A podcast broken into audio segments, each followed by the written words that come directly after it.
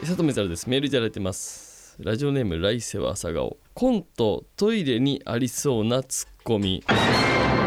シャワートイレで停止ボタンを押しても水が止まらないみたいな顔するなっちゅうの。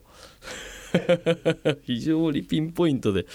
シャワートイレまあだからまあ昔はよくねちょっとあのあのあった話で聞きましたけどね。であとはこのボタンを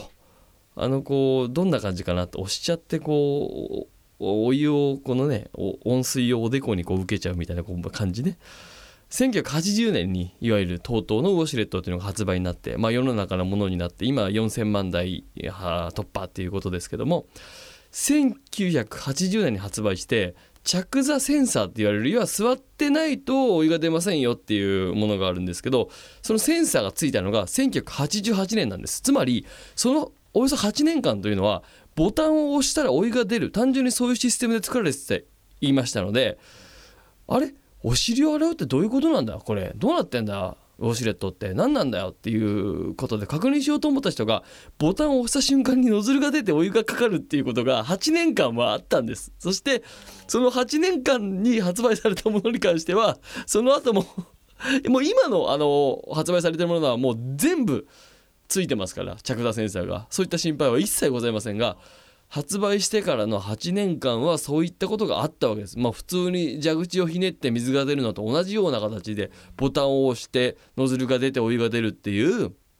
ことのシステムがそれだけで、えー、行われてましたのでそういったこともあったんだぞっていうのがだからその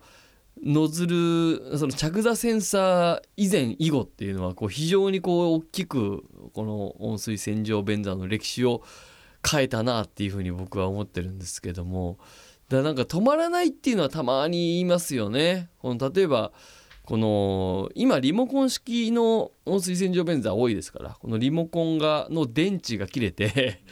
オンにした瞬間に電池が切れたから止めるボタンが効かないみたいなで皆様その時はご安心いただきたいのはあのリモコンの電源切れてますけどその便座の方の電気はあの必ずコードに引っかかってますのでそのコードこそ抜いていただければまあ止まりますよ。あれ電気であの出してますから。もしくは着座センサーがついてますんで勇気を出して立ち上がったら止まります。あれ大丈夫なんです。ぜひともお確かめいただきたいなと思っております。さあ番組に参りましょう。佐藤光晴イン休憩室室室室室。